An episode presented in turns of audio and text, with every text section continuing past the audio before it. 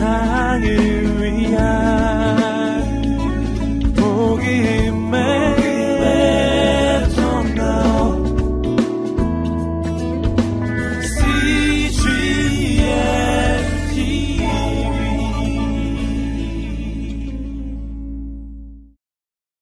오늘은 특별히 어, 히브리서 12장 1절부터 13절까지의 말씀을 통해 믿음의 업그레이드라고 하는 제목으로 여러분과 함께 말씀을 나누기를 원합니다.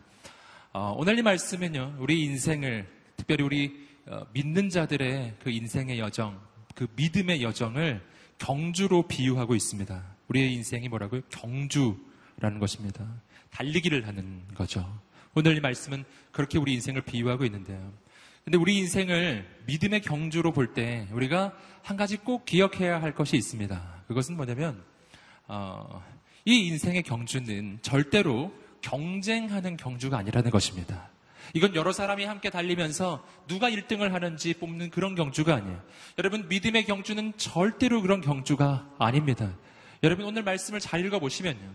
경주라는 말이 나오기는 하는데 이 경주에 대해서 언급할 때 절대로 다른 사람보다 더 빨리 달려야 된다라는 말이 전혀 나오지 않아요.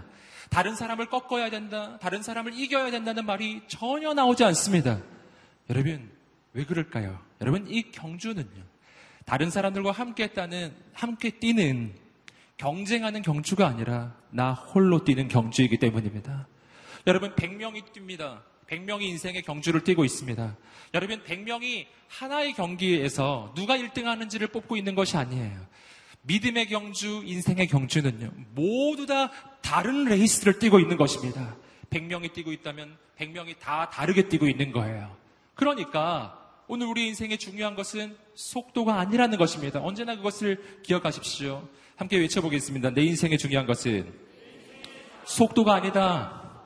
속도가 아니라고요. 성경이 언제 우리에게 빨리 뭘 해야 된다라는 거, 남들보다 빨라야 된다는 말, 이런 말을 한 적이 없습니다. 여러분, 어, 이 경주에서 중요한 것은요, 빨리 달리는 데 있는 것이 아니라 끝까지 가는 데 있는 것입니다. 예. 또 말해 보시겠습니다. 빨리 가는 것이 중요한 것이 아니라 끝까지 가는 것이 중요하다. 끝까지 가기만 하면 되는 거예요. 이 경주는 혼자 뛰는 거예요. 할렐루야. 얼마나 놀라운 소식인지 아세요? 나 혼자 뛰는 것입니다. 그러므로 끝까지 가서 결승선을 통과하기만 하면 나는 몇 등이 될까요? 1등이 될 것입니다. 할렐루야. 아멘. 네, 할렐루야. 옆 사람에게 말해주세요. 당신은 1등이 될 것입니다. 네, 평생 1등 못 해보셨나요? 초등학교부터. 네, 한 번도 1등이 돼보신 적이 없는 분 많이 계실 텐데요. 여러분 축복합니다. 당신은 믿음의 경주를 마치는 날 1등이 될 것입니다. 단 그 경주에는 2등이 없어요. 예, 나 혼자 가는 경기이기 때문에. 여러분, 포기하지만 않으면 된다는 거예요. 포기하지 않고 끝까지만 가세요. 여러분, 끝까지 가시면 하나님께서 금메달을 주실 것입니다. 아멘. 예, 기뻐하는 표정을 좀 지어주시면 얼마나 좋을까요, 여러분? 믿어지지 않는 표정을 짓고 계신데, 여러분, 분명합니다. 당신은 금메달을 받게 될 것입니다. 예. 어, 여러분 격려하고 축복합니다. 그러므로 이 경기는요, 빨리 가는 경기가 아니라 포기를 하느냐 하지 않느냐에 대한 경기예요. 포기만 하지 마세요. 마귀가 하는 일이 정확하게 그것입니다. 마귀는 이 경기에서 우리를 포기시킵니다. 나는 이 경기에서 이탈만 하지 않으면 돼요. 근데 마귀는 이탈시켜요. 여러분, 포기하지 않는 인생, 포기하지 않는 인생 되기 위해서 먼저 두 가지를 한 개 나누고 싶어요. 내가 포기하지 않는 인생 되기 위해서 두 가지 중요한 일을 해야 합니다. 첫 번째는 뭐냐면 함께 말해볼게요. 비교하지 말라. 네. 포기 안 하는 인생이 되려면 비교를 안 해야 합니다. 여러분, 마귀가 내 인생 가운데 내 인생을 포기시키기 위해서 제일 먼저 하는 일이 비교입니다. 옆 사람과 나를 비교하거든요. 옆 사람은 나보다 훨씬 더 앞을 뛰고 있는 것 같아요. 여러분, 그때 분명히 기억하십시오. 저 사람과 나는 같은 경기를 하고 있는 게 아니에요. 그는 그의 길을 가고 있고 난 나의 길을 가는 것입니다. 할렐루야. 난 나의 길을 가고 있는 거라고요. 비교할 필요가 없어요. 나와 그는 다른 레이스를 뛰고 있는데 왜 비교를 하겠습니까? 여러분 비교하지 않으시기를 주님으로 축복합니다. 또 한 가지가 있어요. 그것은 뭐냐면 자신의 연약함을 보고 멈추지 말라는 것입니다. 악한 마귀가 나에게 또 하는 일이 있어요. 그건 나의 연약함을 자꾸만 보게 하는 거예요. 너가 이렇게 연약한데 너가 그걸 할 수 있겠냐고 이야기해요. 그리고 나의 이 부족함을 보면서 포기하게 만드는 것입니다. 그러나 오늘 우리가 이 믿음의 경주를 할 때 분명 기억해야 할 것은 뭐냐면 내가 이 믿음의 경주에서 끝까지 완주할 수 있는 이유는 내가 강하기 때문이 아니라 주께서 함께 하시기 때문입니다. 할렐루야. 이걸 믿으셔야 합니다. 나를 보며 절망하지 마십시오. 나와 함께 하시는 주님을 바라보시기를 주님의 이름으로 축복합니다. 얼마나 놀라운지 모르겠어요. 그러니까 가기만 하라는 것입니다. 걸어가도 된다는 거예요. 안 뛰어도 돼요. 저 사람 막 뛰어가고 있나요? 난 걸어도 돼요. 근데 서지는 마세요. 서지만 않으면 돼요. 어제, 어제 한 걸음, 오늘도 한 걸음, 그렇게 한 걸음씩, 할렐루야. 한 걸음씩 가는 거예요. 여러분, 오늘 우리 인생이 그러한 인생을 살기 시작할 때요. 여러분, 우리는 하나님이 보여주시는 결승선을 보게 될 것입니다. 하나님의 역사를 보게 될 것입니다. 이 믿음의 경주를 어떻게 달려가는가? 오늘 말씀이 잘 설명해 주고 있습니다. 함께 말씀을 보겠습니다. 우리 1절 말씀을 보시겠습니다. 1절 말씀을 함께 읽어보겠습니다. 시작.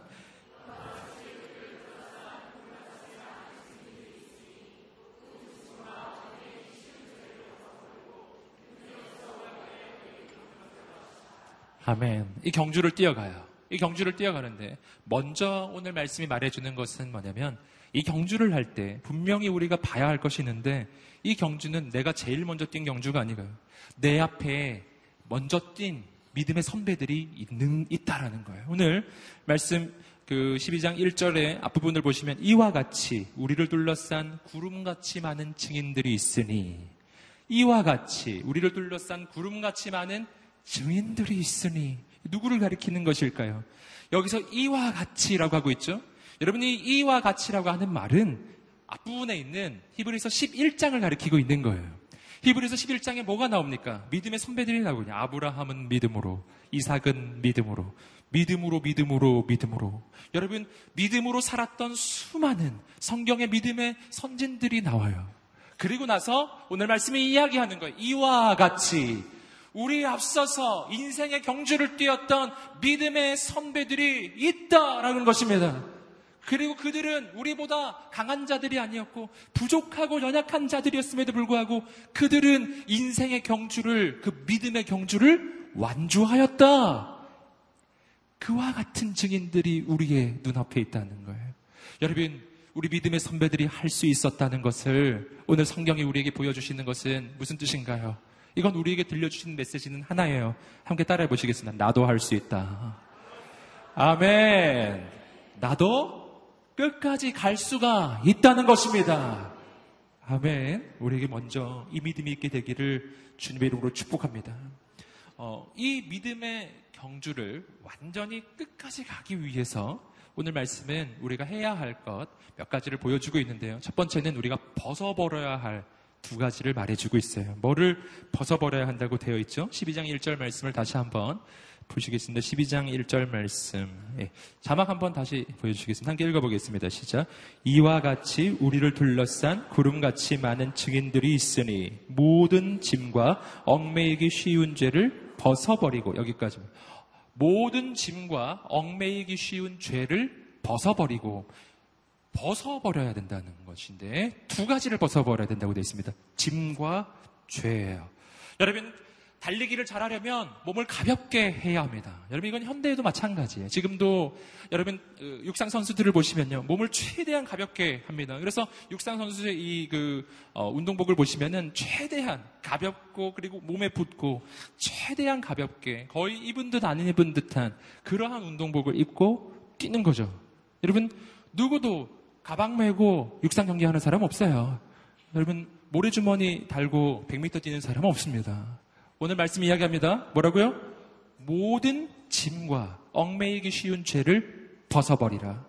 짐과 죄를 벗어버리라. 라는 것입니다. 이 두 가지를 여러분 기억하셔야 합니다. 근데 여기서 우리가 한 가지 의문을 가져볼 필요가 있어요. 뭐냐면, 여러분 내가 달리기를 해요. 그러면 금방도 말씀드렸지만 내가 지금 달리기 경주를 하는데 누가 가방 메고 누가 모래주머니 달고 누가 뭐 겨울 파카 입고 누가 그렇게 달리기 합니까? 옷을 벗고 짐을 내려놓고 모든 얽매인 있는 것들을 다 풀고 그리고 달리기를 하는 것은 이건 누가 말해주지 않아도 우리는 너무나 당연하게 해야 하는 일 아니겠습니까? 그렇죠. 이건 너무 당연한 명령인 거예요. 달리기를 하는 사람 보고서, 예, 얽매이기 쉬운 것들 다 벗어버리고, 짐 내려놓고 가방 벗고 뛰어야지 정상적인 말이잖아요. 여러분, 이런 말은 안 해도 우리는 자동으로 하는 것인데, 오늘 말씀을 보면은 굳이 그걸 하라고 돼 있거든요. 이 부분을 우리가 좀 묵상해 봐야 됩니다. 왜 너무 당연한 명령을 하고 있을까? 왜 이런 명령을 할까요? 그 까닭은 역설적이게도요. 이 명령을 해주시는 것을 보면서 우리는 우리 삶의 중요한 영적인 본질 한 가지를 깨달을 수가 있어요. 그건 뭐냐면 우리가 믿음의 경주를 할 때 짐을 벗어놓고 그리고 죄를 내려놓는 것이 너무 당연히 여겨지임에도 불구하고 오늘 우리가 의외로 실제로는 그렇게 하지 않는다는 것입니다. 우리가 그걸 안 한다는 거예요. 이상하게도 우리는 짐을 벗기보다는 짐을 메고 가는 걸 좋아하고 신기하게 죄를 벗어버리기보다는 죄를 내 몸에 칭칭 감고 가는 걸 더 좋아해요. 이상하죠. 왜 이런 일이 일어날까요? 제가 그것을 함께 조금 더 살펴보기를 원해요. 두 가지입니다. 첫 번째, 뭐죠? 함께 따라해 보시겠습니다. 짐을 벗어버리라. 이게 첫 번째 메시지예요. 짐을 벗어야 해요. 짐은 뭘까요? 여러분 이 짐에 대해서는 의견이 분분하더라고요. 제가 주석도 한번 찾아보았는데 학자들마다 의견이 많아요. 뭐 교만이라고 하기도 하고 뭐 이런 뭐 정욕이라고 하기도, 하기도 하고 이런저런 이론들이 있는데 저는 이 말씀을 묵상하면서 그냥 저는 이게 어떤 다른 특정한 것을 가리키기보다는 저는 이것이 우리 인생의 짐을 가리키는 것이 아닌가라는 어, 생각이 들더라고요. 우리 인생에 짐이 있거든요. 우리 모두에게는 짐이 있어요. 여러분 지구 가시는 짐 있으시죠? 아, 너무 짐이 많아서 고달파. 여러분 어, 가장은 가정을 부양해야 된다는 그런 짐이 있어요. 여러분 어, 직장에서 일을 할 때는 내게 맡겨진 업무를 잘 해야겠다라고 하는 짐이 있어요. 가정교육, 자녀를 양육할 때 이 양육에 대한 짐 얼마나 무겁습니까? 이런 짐이라고 하는 거죠. 내가 인생에 지구 가야 할 짐이 있어요. 학생들은 공부를 해야 된다라고 하는 짐이 있는 것이고요. 짐이 있다라는 거예요. 근데 한번 생각해 보세요. 그 짐을 내려놓는 게 쉬운지 안 쉬운지를 한번 생각해 보십시오. 여러분 짐 내려놓는 거 쉬울까요? 안 쉬워요. 그 왜 안 쉽죠? 이 짐은 내가 져야 하는 것이라 우리 모두는 생각하고 있기 때문이에요. 그 짐 못 내려놓습니다. 내가 당장 이 짐을 내려놓으면은 내 자녀는 누가 양육하고 내가 이 짐을 내려놓으면은 이 일은 누가 하고 내가 이 짐을 내려놓으면 공부는 누가 하지? 이 짐을 내려놔 버리면 어떻게 하나? 내가 이걸 해야 되는데 이 짐을 못 내려놓는 이유가 있어요. 그걸 내가 해야 하는 일이라 생각하기 때문이에요. 자, 여기서 우리 중요한 영적 교훈을 발견합니다. 그럼 이 짐을 어떻게 내려놓을 수 있을까요? 이 짐을 내려놓을 수 있는 방법은 단 한 가지입니다. 그건 이 짐을 내가 지지 않고 죽게 드리는 것입니다. 할렐루야. 여러분 이 짐을 내가 져야 한다는 그 생각이 내 인생을 고통스럽게 만드는 것입니다. 자녀 양육이 왜 이렇게 힘든가요? 내가 양육해야 되기 때문에 힘든 거예요. 그 짐을 내려놓으라는 말은 자녀 양육을 하지 말라는 말이 아니라 내가 양육하지 않고 주께서 양육하신다는 것을 믿으라는 것입니다. 공부하는 학생들이 짐을 내려놓는 건 뭐예요? 학교 그만두란 얘기인가요? 그게 아니잖아요. 그게 무슨 말이죠? 공부하셔야 합니다. 다만 내가 하는 것이라 여기지 말고 내 안에 계신 주께서 하시는 것이라 여기라는 것입니다. 그분께 맡기라는 거예요. 여러분 직장이라는 거 얼마나 힘드세요? 정말 너무너무 힘이 들잖아요. 여러분 그거 내려놓으라는 것입니다. 사표 쓰라는 말이 아니죠? 무슨 말이죠?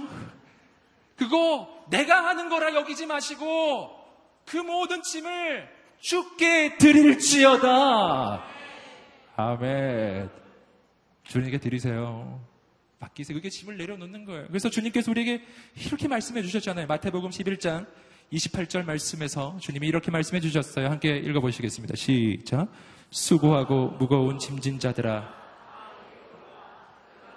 쉬게 하리라. 할렐루야.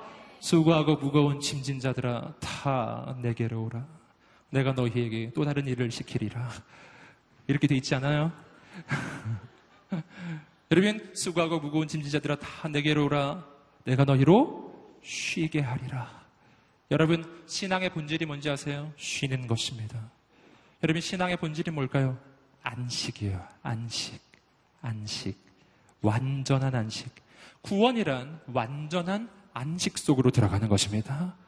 여러분 이것이 신약 성경 신약 시대에서 달라지는 점이에요. 구약 시대에는 일주일 중에 하루가 안식일로 구별되지만 이 믿음의 시대, 은혜의 시대, 이 신약의 시대에서는 예수 그리스도 안에서 우리 모두는 완전한 안식 가운데로 들어갑니다. 그래서 그때부터 우리는 일주일에 하루만이 안식일이 아니라 우리의 모든 날은 거룩하고 우리의 모든 순간은 하나님이 주시는 안식의 순간으로 바뀌기 시작해요.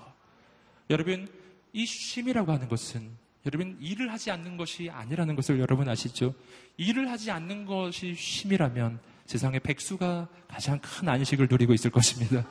그러나 여러분 잘 아시잖아요. 백수가 안식하고 있을까요?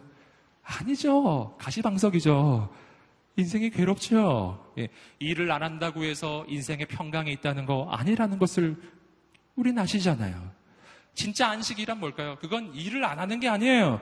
진짜 안식이란 내가 일을 하고 있으나 이 일을 내가 하는 것이 아니라 하나님께서 이루신다는 것을 믿는 믿음이에요.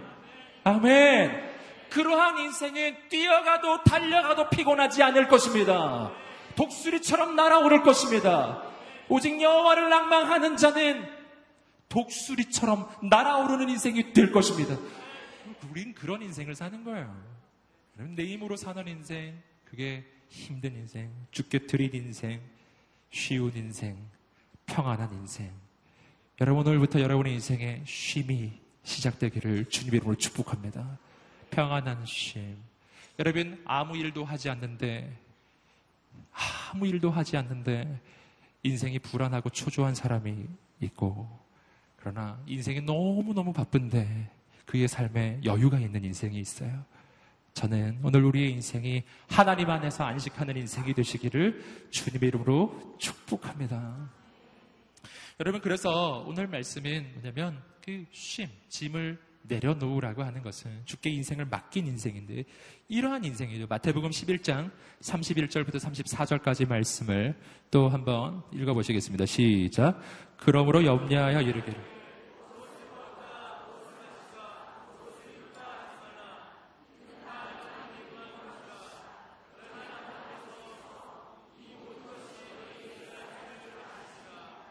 그런즉 너희는 먼저 그의 나라와 그의 의를 구하라. 그리하면 이 모든 것을 너희에게 도하시리라. 그러므로 내일 일을 위하여 염려하지 말라. 내일 일은 내일이 염려할 것이요 한날의 괴로움은 그날로 족하니라. 아멘. 여러분 어, 무엇을 마실까 무엇을 입을까 염려하지 말아라. 안식하여라. 너희 아버지께서 너희의 인생을 입히고 먹이실 것이다. 할렐루야. 이것이 바로 쉼과 안식이라고 하는 것입니다. 평안한 쉼. 주님께 인생을 드리세요. 여러분, 염려는 오늘로 족하다라는 거예요. 내일 염려는 내일에게 맡기고 오늘은 평안히 주무시기를 주님으로 축복합니다. 지금 말고 좀 이따가요. 여러분, 여러분 평안한 안식. 그 안식은 뭐냐면 내 인생을 아버지께서 책임진다는 그 믿음 속에서 오는 것입니다. 항상 말씀드리지만 이 안식이라는 것을 저는 우리 아들에게서 늘 발견하는 것이죠. 우리 아들은 염려하지 않아요. 무엇을 입을까? 무엇을 먹을까? 무엇을 마실까? 염려하는 걸 한 번도 본 적이 없어요. 축복합니다, 여러분. 네. 내일 우리 엄마가 밥을 줄까? 우리 엄마가 옷을 줄까? 밤에 염려하지 않더라고요. 그냥 자버려요. 할렐루야. 여러분, 오늘 어, 우리의 인생이 그러한 인생이다라는 것입니다. 주께 드리십시오. 짐을 내려 놓으세요. 여러분, 이 밤이 바로 그 주께 짐 내려놓으러 온 밤이에요. 예. 근데 어떤 사람은요, 이렇게 와서 기도하면서 짐을 다 내려놓습니다. 그래서 이제 예배가 끝났어요. 자, 이제 승리하십시오. 화서, 화요일 성령 집회 끝났습니다. 그럼 짐을 다시 들어요. 다시 매요. 그리고 또 가요. 그집 메고 일주일 동안 살다가 다음 주에 또 오시는 거예요. 그 집 내려놔요. 그래서 집회 동안 너무 행복해요. 기도할 때 너무 행복해요. 그러고 나서 다시 짐 싸요. 집에 끝나고 나면 인생이 불행해져요. 그래서 축복합니다. 오늘 이 밤에 짐을 내려놓으세요. 다시는 가져가지 마십시오. 가져가지 마세요. 예. 주님의 손에 드리세요. 여러분, 말씀에서 또 한 가지 발견하는 것이 있습니다. 그것은 뭐죠?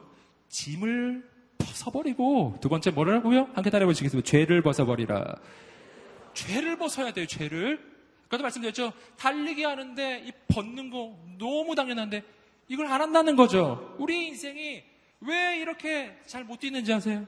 여러분, 안 내려놓기 때문에 못, 못, 못 뛰는 것인데 첫 번째는 짐이었고 두 번째는 죄예요. 이 죄를 내려놔 버려야 되는데 놀랍게도 안 내려놓는다는 것입니다. 그 내려놓기가 어렵다는 거예요. 죄를 벗는 것이 어렵다는 것입니다. 이게 어려워서 죄를 못 벗는 게 아니고 실은요. 실은 좀 더 정직하게 말한다면 우리는 죄를 내려놓는 것보다 죄와 함께 있는 걸 좋아해요. 여러분 다 알고 계시죠? 내가 죄를 떠나는 것보다 죄와 함께 있는 게 놀랍게도 우리 인생은 그런 걸 더 좋아한다는 것입니다. 왜 그렇습니까? 만약 죄가 나쁘기만 하다면 그러면 우리는 당연히 그 죄를 싫어할 것입니다. 근데 문제는 뭐냐면 죄에는 쾌락이 있거든요. 죄가 주는 쾌락이 있어요. 이 쾌락은 굉장히 강렬합니다. 여러분 모든 죄는 다 쾌락이 있어요. 그래서 내가 그 죄를 못 내려놓는 것입니다. 이거 놓기 싫거든요. 거기에 쾌락이 있기 때문에 그걸 놓고 싶지 않은 거예요. 어떻게 해야 그걸 벗어버릴까요? 여러분 첫 번째입니다. 함께 따라해 보시겠습니다. 영적인 근시 안에서 벗어나라. 영적 근시 안에서 벗어나야 우리는 그 죄를 놓을 수 있게 돼요. 여러분 함께 나누었지만 여러분 어, 마귀는 언제나 눈앞에 있는 것만 보게 해요. 항상 눈앞에 있는 것만 보게 해요. 어, 늘 나누었던 것처럼 마귀는 늘 이 밤을 불태워야 한다고 이야기해요. 그러나 내일이 되면 후회를 하는 거죠. 1년이 지나면 후회를 하고 10년이 지나면 정말 후회를 하고 내가 그때 왜 그랬을까 이렇게 되는 게 이것이 마귀의 역사예요. 영적 근시한 눈앞에 있는 것만 보는 인생이 아니라 하나님께서 펼쳐가실 영원한 하나님의 영광을 볼 수 있는 우리 인생이 되기를 주님으로 축복합니다. 눈앞에 있는 것만 쫓아가다가 인생이 멸망의 길로 가는 것도 모르는 인생이 아니라 영원한 하나님을 바라보며 오늘 믿음의 선택을 하시기를 주님으로 축복합니다. 두 번째는 뭐냐면은 함께 따라해 보시겠습니다. 찰나의 쾌락이 아니라 영원한 영광을 선택하라. 아멘. 마귀가 주는 죄악에서 오는 쾌락과 하나님이 주시는 그 영광의 차이점이에요. 마귀가 주는 쾌락은 언제나 찰나적이라고 하는 특징이 있어요. 지금 반짝하면서 있는데 내일이 되면 사라지는 거예요. 지금 반짝하는데 그 뒤를 보면은 죽음이 뒤따라오고 있어요. 여러분, 하나님이 주시는 영광이 있습니다. 그 영광은 지금 없는 것처럼 보이나 영원 무궁할 것입니다. 오늘 우리가 이 둘 사이의 선택이에요. 찰나의 쾌락과 영원한 영광. 영원한 영광을 선택하게 되기를 주님 이름으로 축복합니다. 영원한 영광을 붙잡으십시오. 여러분 하나님 주시는 영광과 마귀가 주는 쾌락은 정말 하늘과 땅 차이라는 것을 오늘 우리가 깨달아야 합니다. 마귀가 주는 쾌락에는 언제나 부작용이 있어요. 항상 거기에는 부작용이 있어요. 그러나 하나님이 주시는 영원한 영광은 세상 주는 영광과 비교할 수 없는 것입니다. 아멘. 오늘 우리가 그 하늘의 영광을 맛보게 되기를 주님 이름으로 축복합니다. 이건 무슨 차이가 있냐면요. 명품과 짝퉁의 차이점이에요. 명품과 짝퉁의 차이점이에요. 여러분, 하나님이 주시는 영원한 축복을 누리세요. 할렐루야. 짝퉁을 붙잡지 마세요. 여러분, 이 짝퉁이 되게 많아요. 여러분, 하나님은 전지전능하신 내 인생을 영원히 책임지실 하나님이십니다. 근데 짝퉁 하나님이 있어요. 돈입니다, 돈. 우리는 인생에 돈과 하나님을 겸하여 섬길 수가 없는 거예요. 그 돈이 하나님의 자리를 차지하거든요. 우리는 돈을 보며 마치 하나님처럼 여겨요. 전지전능하고 무소부재한 돈 이라고 생각합니다. 그러나 그 돈은 내 인생을 책임질 수 없다는 것을 여러분 꼭 믿으시기를 주님으로 축복합니다. 진정으로 내 인생을 책임지실 분은 오직 하나님 뿐이시라고 하는 것입니다. 여러분, 명품과 짝퉁의 차이점이 또 있어요. 여러분, 하나님께서 세우시는 가정 안에서 이루어지는 남편과 아내 사이에 이루어지는 그 영원한 사랑의 관계에서 오는 그 하나님이 주시는 축복과 은혜가 있어요. 여러분, 이건, 이거는 세상에, 여러분, 그냥 말뿐인 사랑하고는 전혀 차원이 다른 것입니다. 저는 여러분 격려하고 축복합니다. 여러분, 하나님이 주시는 진짜를 맛보세요. 하나님이 주시는 영원한 영광을 맛보세요. 그러면 우리는 세상이 다시 없어지기 시작할 거예요. 명품을 본 사람은 짝퉁에 만족할 수가 없는 것입니다. 할렐루야. 여러분, 주님을 찬양합니다. 우리 인생이 그렇게 되기를 소망해요. 또 한 가지가 있어요. 죄를 벗어버리기 위해서. 그래서 내 힘으로 되는 것이 아니라 더 큰 권세가 뭐야? 함께 따라 보시겠습니다. 죄의 권세를 더 큰 권세로 이기라. 더 큰 권세가 필요해. 내 힘은 죄의 권세보다 약하거든요. 더 큰 권세가 필요해. 예수 그리스도의 권세, 성령의 권세입니다. 말씀 보시겠습니다. 로마서 8장 1절과 2절 말씀 계속해서 우리가 어, 많이 보셨지만 함께 또 읽어봅니다. 읽어보겠습니다. 시작. 그러므로 이제 그리스도 예수 안에 있는 자에게는 결코 정죄함이 없나니 이는 그리스도 예수 안에 있는 생명의 성령의 법이 죄와 사망의 법에서 너를 해방하였음이라. 아멘. 어떻게요? 죄와 사망의 법, 죄와 사망의 권세에서 나를 해방시키는 것은 예수 그리스도 안에 있는 생명의 성령의 법이에요.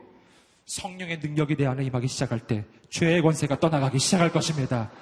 여러분 언제 내가 죄를 벗어버릴 수 있는가? 내 힘으로 죄를 끊으려고 하면 안 된다는 거 많이 말씀드렸죠. 여러분 더 큰 권세 성령님을 초대하십시오. 더 큰 권세 주님을 우리의 인생에 초대하십시오. 더 강한 자가 오면 약한 자가 쫓겨나는 거예요. 더 강력한 하나님의 권세가 내 인생에 임하기 시작할 때 죄악된 권세가 떠나가기 시작합니다. 할렐루야. 여러분 어, 몇주 전에 함께 나누었죠. 떠나갈 때요. 여러분 죄를 붙잡지 마세요. 죄를 놓으세요. 오늘 말씀 그대로 죄를 벗어버리라. 벗어버리라. 아멘. 벗으면 벗어질 것입니다. 한번 외쳐보겠습니다. 죄를 벗어버리라. 아멘.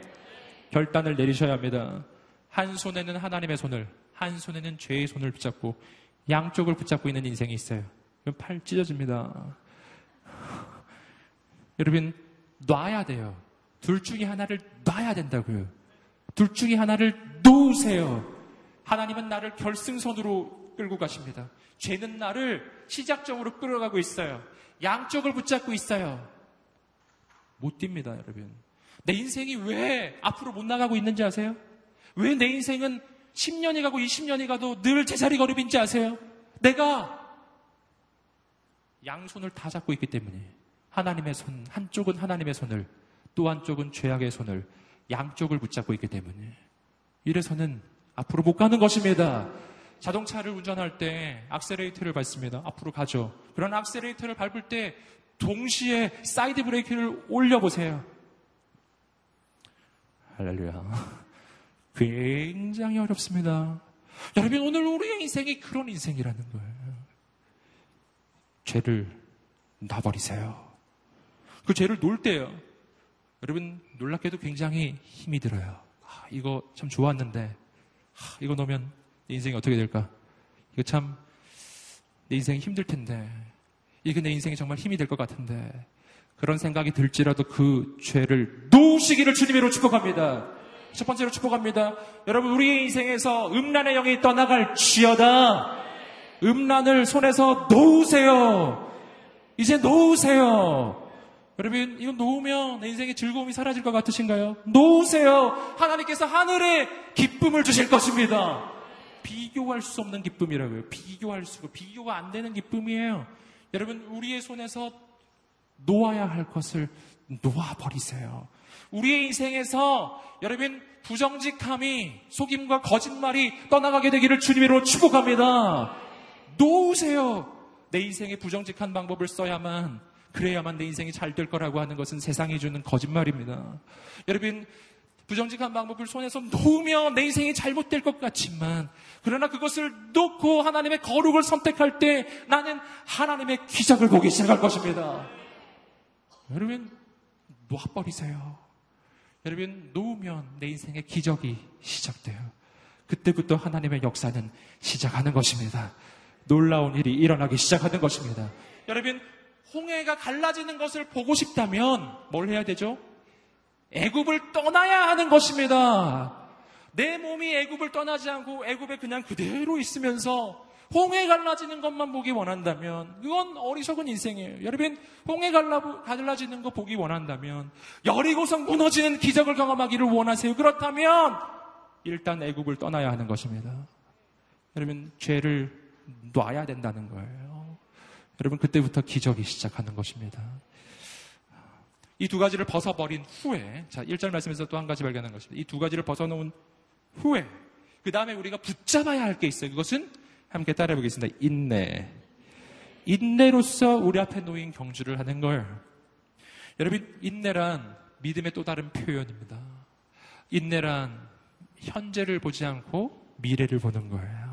믿음하고 똑같은 정의를 가지고 있습니다. 믿음도 현재를 보지 않고 미래를 보는 것입니다.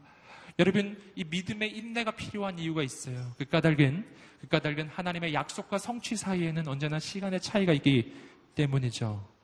아브라함이 75세 때 부름을 받았으나 약속이 이루어지는 것은 100세 때 25년의 차이가 나죠. 하나님의 약속이 주어지는 것은 다윗에게 있어서는 하나님의 약속이 주어지는 것은 10대 때였으나 왕이 되는 것은 30 세입니다. 10년 이상의 차이가 나요. 여러분 성경을 보시면 언제나 약속과 성취 사이에는 항상 시간차가 나요. 시간차. 여러분 이 시간차 속에 오늘 우리에게 필요한 것이 있습니다. 인내라고 하는 것입니다. 인내하는 인생이 되십시오. 그 인내 어떻게 할 수 있을까요? 오늘 좀 이따가 우리가 더, 더 자세히 보시겠지만 인내를 할 수 있는 방법은 현재를 보는 것이 아니라 하나님의 미래를 보는 것입니다. 인내 정의와 똑같아요. 어, 함께 말해보겠습니다. 현재를 보지 말고 미래를 바라보라. 아멘. 짐을 내려놓고 죄도 벗어버리고 그리고 인내하며 믿음의 경주를 뛰기 시작하세요. 예, 하나님의 역사가 일어날 것입니다. 함께 계속해서 2절과 3절 말씀을 읽어보시겠습니다. 2절과 3절입니다. 시작.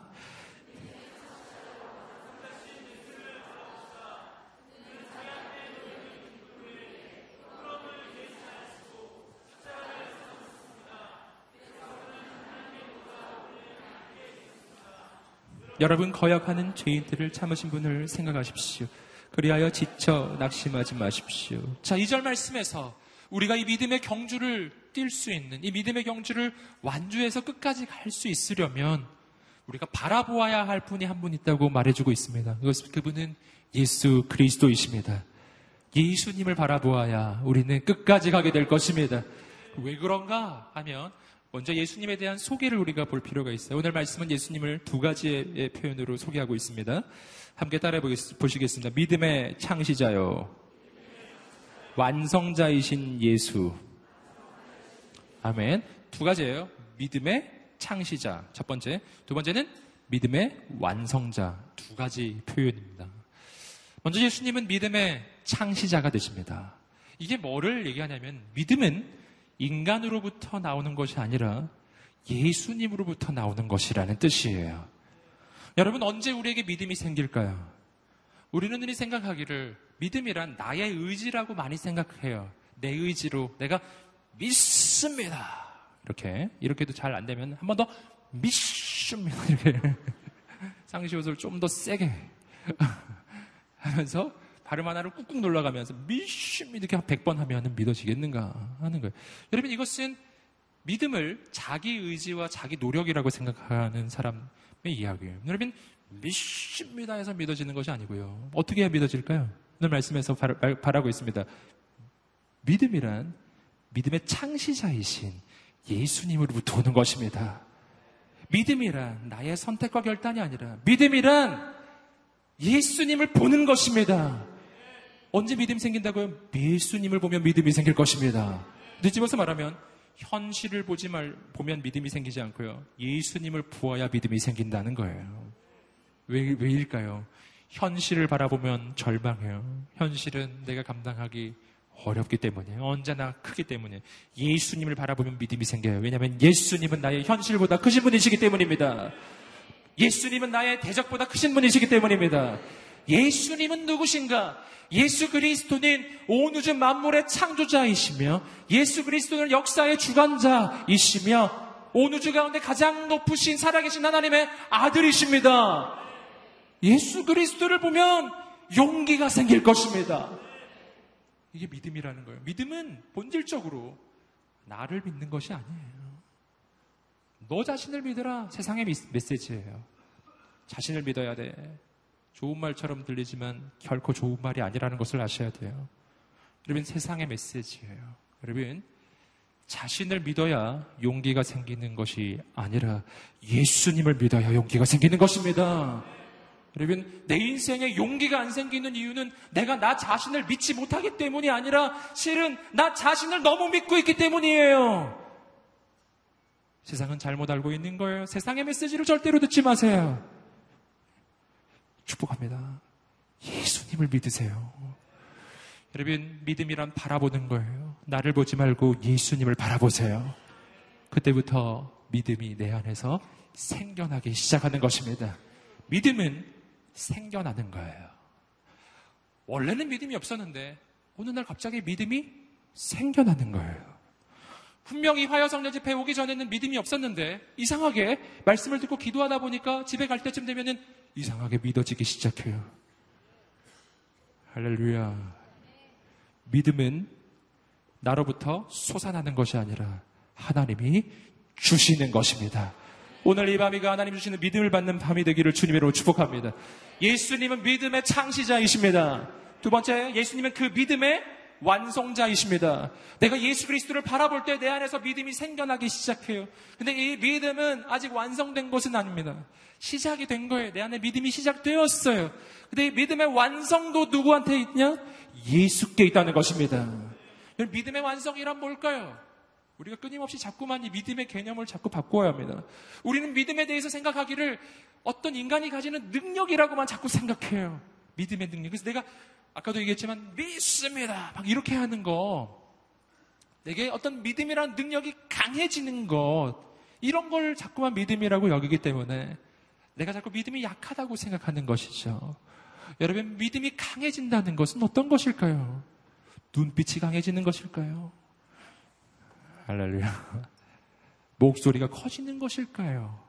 여러분, 믿음이 강해진다고 하는 것은 하나님께 인생을 전적으로 의탁하게 되는 것을 의미하는 것입니다. 아멘. 예. 더 의지할수록 더 믿음이 온전해집니다. 믿음의 온, 믿음이 온전해진다는 것은 나 홀로 일어설 수 있음을 이야기하는 것이 아닙니다. 믿음이 온전해진다고 하는 것은 주께 내 인생을 완전히 맡기게 되었다는 것을 의미하는 것입니다.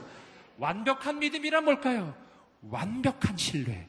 주님께 내 인생을 완전히 맡긴 것입니다. 할렐루야. 오늘 이것이 우리의 믿음의 모양이 되기를 주님으로 축복합니다. 여러분, 이 믿음의, 믿음, 이런 걸 어떻게 예를 들어 드릴 수 있을까요? 여러분, 굉장히 쉬운 예들이 많아요. 여러분, 어, 저도 얼마 전에 아울리치를 다녀왔어요. 아울리치를 다녀올 때 비행기를 탔었습니다. 여러분, 신급 그 항공사가 그렇게 유명한 항공사가 아니어서 비행기가 참 힘들었어요. 너무 너무 힘이 들었어요. 네. 도무지 이게 항공기 화장실인지 아니면 어디 터미널 화장실인지 구분이 안 되는 막 그렇게 되게 힘든 이 열악한 상황이었는데요. 그럼에도 불구하고 저는 거기서 잤어요. 할렐루야. 그런 걸 믿음이라고 하는 것입니다.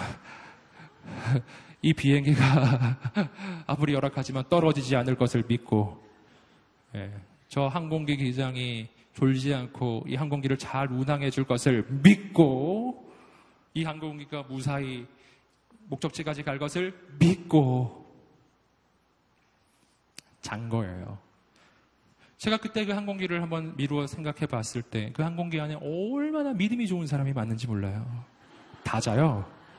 전부 다 자고 있어요. 단한 사람도 비행기 떨어질까봐 전전긍긍하며 비행기 상태를 점검해보고 이런 사람 아무도 없더라고요. 항공기 기장이 자는지 안 자는지 막 기관 그 조종실에 막 들어가서 막 확인해보고 이런 사람 아무도 없더라고요. 그냥 잤어요. 할렐루야. 비행기의 인생을 맡긴 거죠. 완전한 의탁. 그 완전한 의탁을 바로 온전한 믿음이라고 하는 것입니다. 할렐루야. 네. 실감이 안 나시나요? 또 다른 예를 들어드릴까요? 오늘 지하철 타고 오셨나요? 할렐루야. 잘 타고 오셨나요? 여러분, 어, 예는 굉장히 많아요. 여러분, 오늘 우리는 인생을 살아갈 때 실은 얼마나 많은 것을 믿고 사는지 몰라요. 비행기 탈 때도, 지하철 탈 때도, 버스 탈 때도 늘 우리는 믿어요. 믿는다고요. 그런데 신기하게 하나님은 안 믿어요. 예, 이상하게. 아니, 항공기 조종사는 믿는데 왜 하나님을 믿지 못하시나요? 여러분, 오늘 이 밤에 하나님께 맡기시기를 주님으로 축복합니다. 완전한 신뢰와 완전한 의타, 그리고 자는 거예요. 축복합니다. 지금 말고. 격려합니다. 주님은 믿음의 완성자이십니다. 그리고 오늘 말씀에서 또 한 가지 발견하는 것이 있어요. 그것은 뭐냐면 예수님이 이 믿음의 모델이 된다고 하는 것입니다. 예수님은 뭐라고요? 우리의 믿음의 모델이 돼요. 예수님이 어떻게 하셨는가가 믿는 자가 어떻게 하는지를 보여주는 거예요. 예수님이 어떻게 하셨죠? 우리 2절 말씀을 다시 한번 읽어보시겠습니다. 2절 말씀입니다. 시작. 믿음의 창시자요.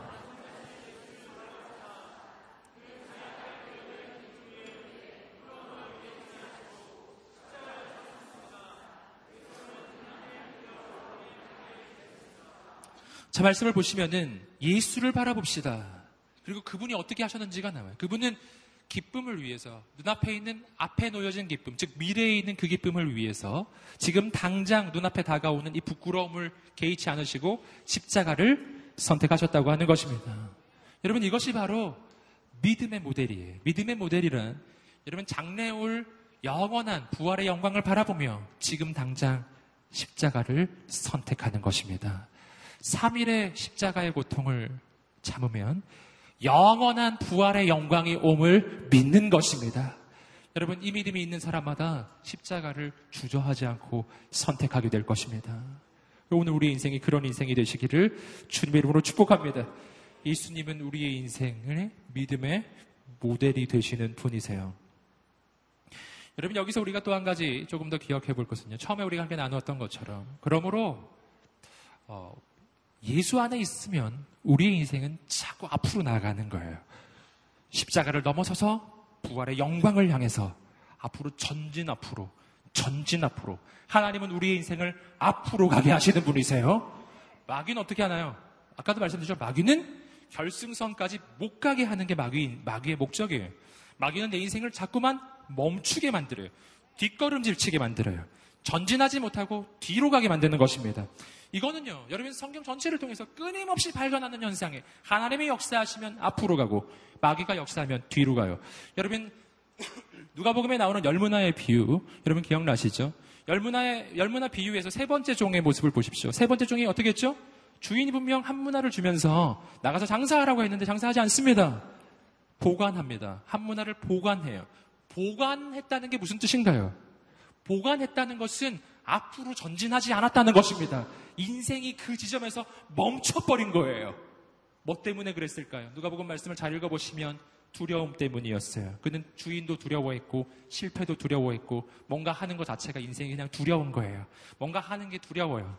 이걸 했다가 실패할 것만 같은 거예요. 그래서 전진하지 않아요. 멈춰 있는 거예요. 여러분, 멈춰 있으면, 아무것도 안 하고 있으면, 그러면 그게 너무너무 쉬워 보이고, 그게 훨씬 나아 보이지만, 아무것도 안 하면 지금 당장은 쉬워 보이지만, 시간이 가고 날이 가고, 마지막 날이 왔을 때, 그때 인생이 진짜 어려워지기 시작하는 거예요. 여러분, 출애굽 당시를 보십시오. 백성들이 이렇게 말했어요. 옛날이 좋았는데, 애굽 때가 좋았는데 우리를 왜 여기로 이끌어야 되는가? 우리 애굽 애굽으로 다시 돌아가겠다. 자꾸만 뒤로 돌아가요. 자꾸만 뒤로 돌아가게 하는 것이 마귀의 역사예요. 그러나 하나님께서는 이렇게 말씀하셨어요. 너희는 가만히 있어. 오늘 하나님께서 너희의 인생 가운데 행하시는 구원을 볼지어다. 할렐루야. 홍해는 갈라지는 것입니다. 앞으로 가는 거예요. 앞에 여리고성이 서 있어요. 마귀가 속삭입니다. 요저 여리고성을 봐. 넌 죽었어. 넌 망했어. 괜히 왔잖아. 빨리 애굽으로 돌아가. 자꾸 이야기해요. 하나님이 말씀하십니다. 여리고성이 무너질 것이다. 전진 앞으로라고요. 전진 앞으로. 전진 앞으로. 여러분 격려하고 축복합니다. 그래서 내 인생 가운데 영적 분별에 있어서 아주 중요한 한 가지 기준이 있어요. 내 인생을 전진 앞으로 가게 하는 것은 하나님의 음성일 가능성이 매우 높아요. 그런데 내 인생을 앞으로 가지 못하게 하고 뒤로 가게 하는 소리들이 있어요. 안 될 거야. 못할 거야. 망할 거야. 그만해. 안 될 거야. 하지 마. 그만해. 하지 마. 여러분, 내 마음속에 이러한 소리들이 들려오거든. 공 잘 지켜보십시오. 내 인생을 뒤로 가게 하는 음성. 하나님의 음성이 아니라고요. 여러분 격려하고 축복합니다. 주님을 바라보고 앞으로 전진하는 인생이 되시기를 주님으로 축복합니다. 거룩한 하나님의 역사가 일어나기 시작할 것입니다. 새로운 일이 일어나기 시작할 것입니다. 그럼 오늘 말씀에서 또 한 가지 더 볼 게 있어요. 그것은 예수님은 하나님의 보좌 우편에 계신 분이라고 하는 것입니다. 이건 우리를 향한 하나님의 보장의 말씀이에요. 내가 예수님을 바라보며 이 믿음의 여정을 갈 수 있는 이유예요. 그 까닭은 내가 믿는 예수님은 하나님의 보좌 우편에 계신 분이시기 때문에. 보좌 우편에 있다는 말은요. 뭐 하나님의 조수다 이런 뜻이 아니라고요. 성경에서 하나님 보좌 우편에 예수님이 앉으셨다는 말은 그것은 하나님, 성부 하나님과 동등한 성자 하나님이라고 하는 뜻이에요. 예수님은 2000년 전에 연약한 인간의 모습으로 오셨으나 다시는 그런 모습으로 오지 않으십니다. 그분은 영광의 왕으로 이 땅에 다시 오실 것입니다.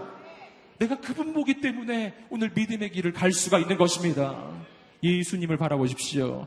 여러분 오늘 말씀을 조금 더 한번 살펴보도록 하겠습니다. 여러분 어, 요한복음 16장 33절 말씀을 좀 보시겠습니다. 요한복음 16장 33절을 보여주세요. 함께 읽어보겠습니다. 시작. 이것을 너희에게 이르는 것은 세상에서는 너희가 환란을 당하나 담대하라 내가 세상을 이기었노라. 아멘. 여러분 이것이 우리가 믿음의 여정을 갈 수 있는 이유입니다. 왜냐하면 이 믿음의 여정, 이 믿음의 경주는요. 이미 승리한 경주이기 때문이에요. 성경은 분명히 얘기했어요. 예수님이 말씀하셨어요.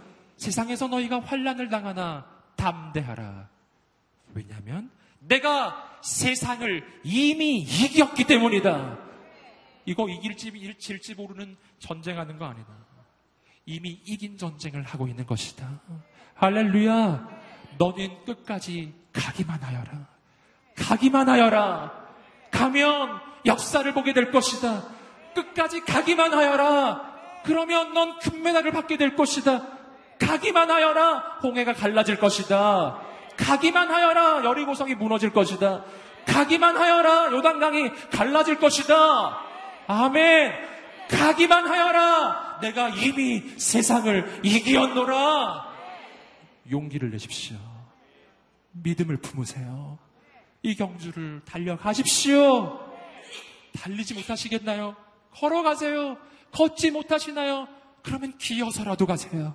조금이라도 가세요. 어제보다 오늘 1mm만 더 가도 되는 거예요. 할렐루야. 하나님의 역사가 있을 것입니다. 계속해서 우리 4절 말씀을 읽어보시겠습니다. 시작. 여러분이 죄와 싸웠지만 아직 피를 흘릴 정도로 대항하지는 않았습니다. 계속 이야기하죠. 죄와 싸우라. 함께 외쳐보겠습니다. 죄와 싸우라. 죄와 싸우라. 아까 말씀드린 것과 같은 맥락이에요. 죄를 벗어버려라. 그리고 이 죄와 싸우라. 라고 하는 것입니다.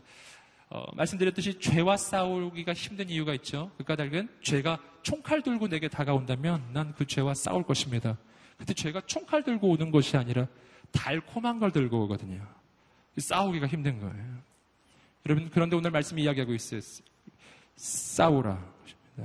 여러분, 총칼이 내 인생을 위협하는 것이 라고 여겨지지만 그보다 더 강력한 위협이 죄의 유혹이에요.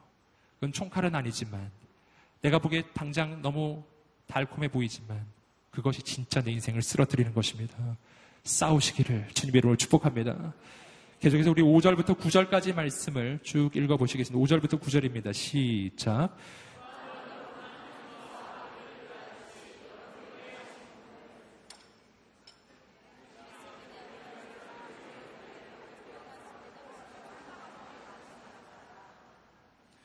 주께서는 사랑하시는 사람을 연단하시고 아들로 받으신 사람들마다 채찍질하신다.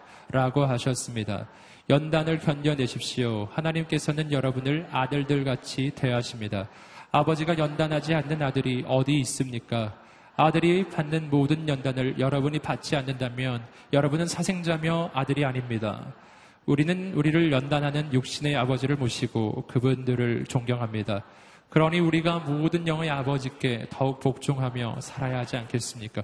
자, 믿음의 여정을 갈 때 앞에서는 계속 얘기했던 것이 죄를 벗어버리고 그리고 짐을 벗어버리라고 하는 것이고요. 믿음으로 나아가라고 하는 거였어요.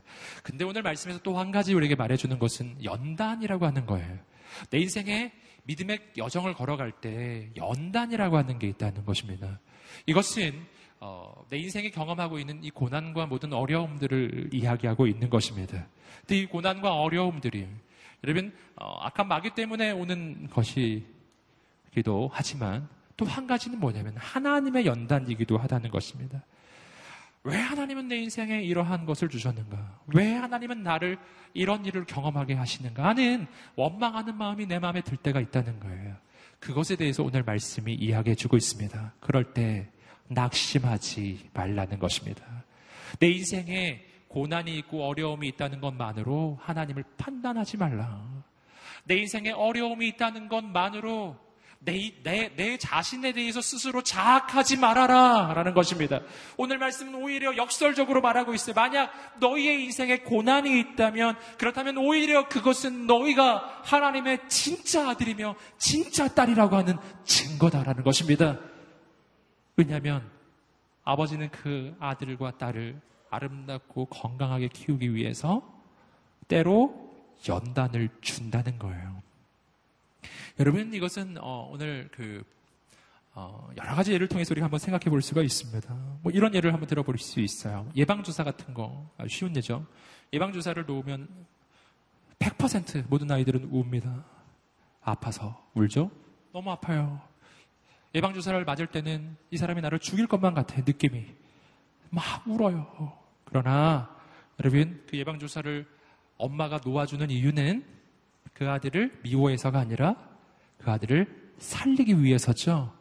그와 같은 것입니다. 여러분 오늘 우리의 인생이 마치 그와 같은 거예요. 제가 어떤 책에서 읽은 아주 중요한 그 어구가 있습니다. 그것은 지휘관이 병사에게 줄 수 있는 최고의 복지는 혹독한 훈련이다. 지휘관이 병사에게 줄 수 있는 최고의 복지는 혹독한 훈련이다. 여러분 지휘관이 병사들을 훈련하는데 여러분 대충 대충 훈련하면은 그 훈련 받을 때는 너무 쉽죠. 근데 전쟁터에 가면 다 죽어요. 그건 좋은 게 아니었던 거예요. 여러분 어떤 지휘관은 혹독합니다. 혹독하게 훈련시켜요. 너무 힘이 들었어요. 그러나 그 모든 병사들은 전쟁터에서 살아올 뿐 아니라 승리를 거두고 돌아오는 것입니다. 이것이 바로 하나님이 우리 인생을 대하시는 하나님의 방법이라고 하는 것입니다. 여러분, 계속해서 우리가 말씀을 통해서 보시겠지만, 하나님께서 우리 인생을 어떻게 키우기를 원하시는가? 전에도 한번 나누었던 것처럼, 하나님이 우리 인생을 결코 온실안의 화초로 키우기 원하지 않으세요. 온실안의 화초가 되기를 원하시나요? 여러분, 그렇지 않아요. 하나님은 우리 인생을 거목으로 키우기 원하십니다. 거목으로 키우기를 원하신다고요. 여러분, 온실안의 화초는 보기에는 좋아 보이지만, 여러분, 진짜 비바람이 오면 쓰러져 버립니다. 거목은 비바람에도 흔들리지 않는 것입니다. 저는 여러분, 우리의 인생이 그런 인생 되시기를 주님의 이름으로 축복합니다. 연단은 우리의 인생을 세워주는 하나님의 손길이라고 하는 거예요. 10절 말씀을 계속해서 한번 보시겠습니다. 10절입니다. 시작. 육신의 아버지는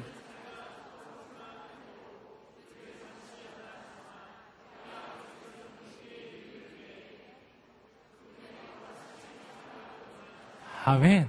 연단을 통해서 이어지는 결과가 있어요. 첫 번째는요. 연단을 통해서 우리 인생에 일어나는 변화. 함께 말해보겠습니다. 거룩해진다. 연다는 날을 거룩해 만들어요. 거룩이란 세상과 구별되는 것을 이야기하는 것입니다. 여러분, 하나님은 여러분을 세상과 똑같은 존재로 만들기 원하지 않으시고요. 세상과 구별된 사람으로 세우기를 원하십니다. 왜 그런가요? 하나님은 여러분들 통해 세상을 변화시키기 원하시기 때문이에요.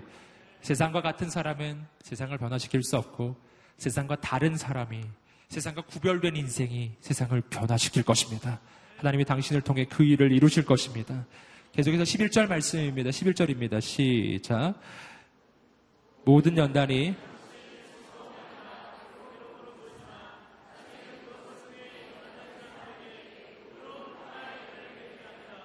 아멘.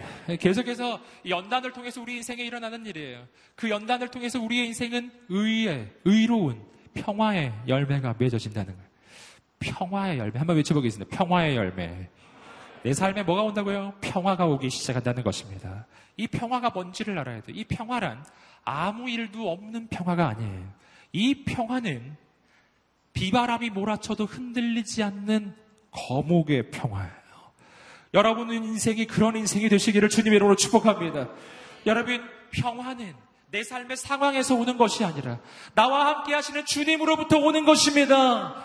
우리에게 그 믿음이 있게 되기를 주님의 이름으로 축복합니다. 여러분 이 평화를 가장 놀랍게 볼 수 있는 장면이 있어요. 그것은 폭풍 치는 바다 한가운데서 예수님을 만났던 베드로의 모습이에요.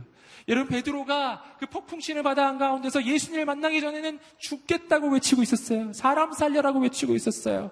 너무나 두려웠습니다. 그러나 그 물결 위를 걸어오시는 예수님을 보는 그 순간 베드로는 달라진 거예요. 베드로의 인생에는 평강이 오기 시작해요. 여러분, 풍랑이 멈춰야 평강이 오는 것이 아니라 풍랑 위에 그 풍랑을 다스리고 계시는 예수님을 보면 평화가 임하기 시작할 것입니다. 왜 그렇습니까? 우리 주님은 이 풍랑을 다스리시는 분이시기 때문이에요. 그 주님을 보는 순간 베드로의 마음에는 용기가 생겨요. 좀 전에는 두려움이었으나 이제는 용기가 생겨서 이렇게 말합니다. 주님, 저로 명하사 이 바다 무리를 걸어가게 하여 주시옵소서. 아멘. 얼마나 평안한지 몰라요. 너무너무 평안해서 이젠 무리를 걸어가겠대요. 여러분, 이런 평화. 저는 여러분 겁나고 축복해요. 여러분, 우리 인생에 평화가 오기 시작할 때 그 어떤 풍랑도 나를 흔들지 못할 것입니다. 12절 말씀을 계속해서 읽어보겠습니다. 12절입니다. 시작. 그러므로 여러분은 피곤한 팔과 연약한 무릎을 강하게 하십시오. 할렐루야. 여러분, 아주 중요한 명령이 지금 주어지고 있어요. 이 명령을 보시면요. 실은 조금 어, 모순처럼 느껴집니다. 잘 다시 한번 들어보시면. 그러므로 여러분은 피곤한 팔과 연약한 무릎을 강하게 하십시오. 이상하지요. 앞뒤가 사실은 안 맞아요.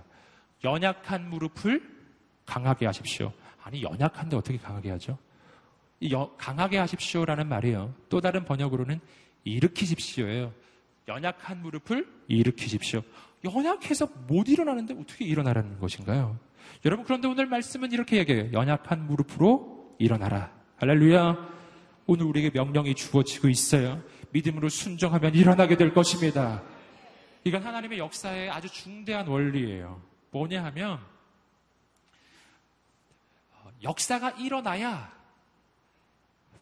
믿음이 생기는 것이 아니라 믿음이 있어야 역사가 일어난다는 것입니다. 자, 여러분 이것은 38년 된 병자를 향해서 예수님이 해주신 말씀과도 동일해요. 요한복음 5장 8절을 보시면 38년 된 병자가 베데스다 목가에 누워 있었는데 그에게 예수님 해주신 말씀이 나요. 요한복음 5장 8절의 말씀 함께 읽어보겠습니다. 시작. 일어나 내 아, 죄송합니다. 다시 읽어보겠습니다. 예수께서 이르시되 일어나 내 자리를 들고 걸어가라 하시니 아멘. 이것 굉장히 중요한 말씀이에요. 이때 이 사람은 어떤 상태였냐면 누워 있었거든요. 못 일어나고 있었어요. 근데 예수님이 어떻게 해주시냐면 자, 내가 너를 치유하니 일어나라 라고 말씀하지 않으셨어요. 치유의 선포를 해주지 않으셨어요. 그냥 말씀하셨어요. 일어나라. 할렐루야. 어떻게 일어나냐고요? 못 일어나서 지금 누워 있는데 어떻게 일어나죠? 고쳐주셔야 일어나죠. 라고 우리가 말할 수 있지 않습니까? 먼저 고쳐주세요. 일어나겠습니다. 이게 정상적인 순서죠. 그러나 주님이 말씀하시는 것은 일어나라. 할렐루야. 일어나기로 결정해라. 할렐루야. 일어나면 일어나게 될 것이다. 아멘. 할렐루야. 한번 외쳐보겠습니다. 일어나면 일어나게 될 것이다. 아멘. 반대로 하면 다시 말해보겠습니다. 안 일어나면 못 일어날 것이다. 네. 단순한 영적 원리 기억하세요. 내가 내 인생에서 왜 못 일어나는지를 곰곰이 생각해 보세요. 한 번도 일어나지 않았기 때문에 못 일어나는 것입니다. 오늘 주님의 명령은 선포됩니다. 일어나라. 순종하시고 일어나기로 결정하고 다리에 힘을 한번 줘보세요. 벌떡 일어날 것입니다. 오, 내 다리에 힘이 없었는데 일어나기로 결정하고 힘을 줘보기 시작하면 일어나기 시작할 것입니다. 믿음의 결정이에요. 여러분, 보아야 믿게 되는 것이 아니라 믿어야 보게 되는 것입니다. 할렐루야. 일어나야 믿게 되는 것이 아니라 믿으면 일어나게 되는 것입니다. 언제나 믿음이 먼저라고 하는 거예요. 믿음의 여정을 걸어가십시오. 이 여정은 믿음으로 사는 여정이에요. 내 다리가 약하다고 염려하지 마세요. 믿음으로 선포하시고 일어나면 그 순간 하나님께서 생명을 불어넣어 주실 것입니다. 아멘. 마지막으로 13절 말씀을 읽어보시겠습니다. 시작. 그리고 길을 곧게 하십시오. 그래서 절뚝거리는 다리로 어긋나지 않게 하고 오히려 치유를 받게 하십시오. 할렐루야. 마지막 메시지는 길을 곧게 하라라는 것이 함께 외쳐보겠습니다. 길을 곧게 하라. 길을 곧게 하라. 어, 왜? 왜 그렇죠? 말씀의 이유가 나와요. 절뚝거리는 사람도 그 길을 올 수 있도록 그 길을 곧게 하라. 꼬불꼬불한 길 곧게 하라는 말의 의미가 아니고 이 기, 길을 곧게 하라는 말의 의미는 이 울퉁불퉁했던 길을 평탄케 하라라고 하는 뜻이에요. 울퉁불퉁했던 길, 절뚝거리는 사람 오다가 넘어지니까요. 너가 혼자 가지 말고 옆에 있는 사람 잘 올 수 있도록 그 길 평탄케 하라. 여러분, 이 믿음의 여정이 뭔지 아시겠어요? 이 믿음의 여정은요, 다른 사람과 경쟁하며 가는 여정이 아니라 다른 사람을 살리며 가는 경주예요. 다른 사람보다 빨리 가는 경주가 아니에요. 다른 사람을 일으켜서 함께 가는 경주입니다. 여러분, 이 경주는, 여러분, 싸움이 아니라고요. 여러분, 이 경주는 하나님께서 우리에게 승리를 약속하신 경주입니다. 오늘 이 저녁에 우리가 기도하며 주 앞에 나아갈 때 우리에게 그 믿음이 있게 되기를 주님의 이름으로 축복합니다. 이 시간 우리가 함께 기도하면서 주 앞에 나아갑니다. 하나님, 오늘 우리에게 주신 이 믿음의 여정, 믿음의 경주, 내 인생의 이 믿음의 경주를 저는 분명 완주하기를 소망합니다. 그 완주하기 위해서 우리에게 필요한 것들을 오늘 주님은 말씀해 주셨어요. 너희의 짐을 벗어버리라. 수고하고 무거운 짐진 자들아 다 내게로 오라. 그 짐을 내려놓으라. 주님 또 말씀하십니다. 얽매이기 쉬운 모든 죄를 벗어버리라. 할렐루야. 여러분 오늘 우리 인생 가운데 주께서 들려주시는 그 음성에 귀를 기울이십시오. 우리가 함께 기도하면서 주 앞에 나갈 때 하나님 모든 짐을 벗어버리고 모든 죄악을 벗어버리게 하여 주시옵소서. 그리고 내가 주님께서 주시는 내 삶의 이 믿음의 여정을 믿음으로 승리하게 하여 주시옵소서. 그러한 믿음의 소망이 있는 인생, 인생을 향한 그러한 소망이 있는 인생 다 함께 자리에서 먼저 일어나셔서 자신의 삶을 의탁하며 우리 함께 기도하면서 주 앞에 나아갑니다. 우리 간절히 주 앞에 기도하며 나아갈 때 간절히 주께 두 손을 들고 주여 성창으로 기도하며 나아가겠습니다. 기도하겠습니다. 주여!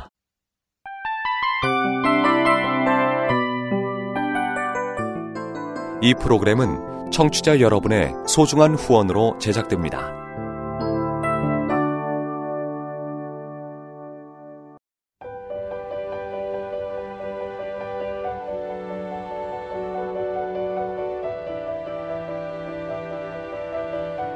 세상에는 수많은 교회들이 있지만 더 깊이 있는 말씀 강해를 찾기 위해 크기로만 교회를 선정하지 않습니다. 보다 좋은 영적 콘텐츠를 더 많이 나누기 위해 방송비를 받지 않습니다. 1년 365일 복음만 전하고 싶어서 우리는 광고를 하지 않습니다. 온누리의 복음을 땅끝까지 CGN TV와 함께 땅끝 성교사가 되주세요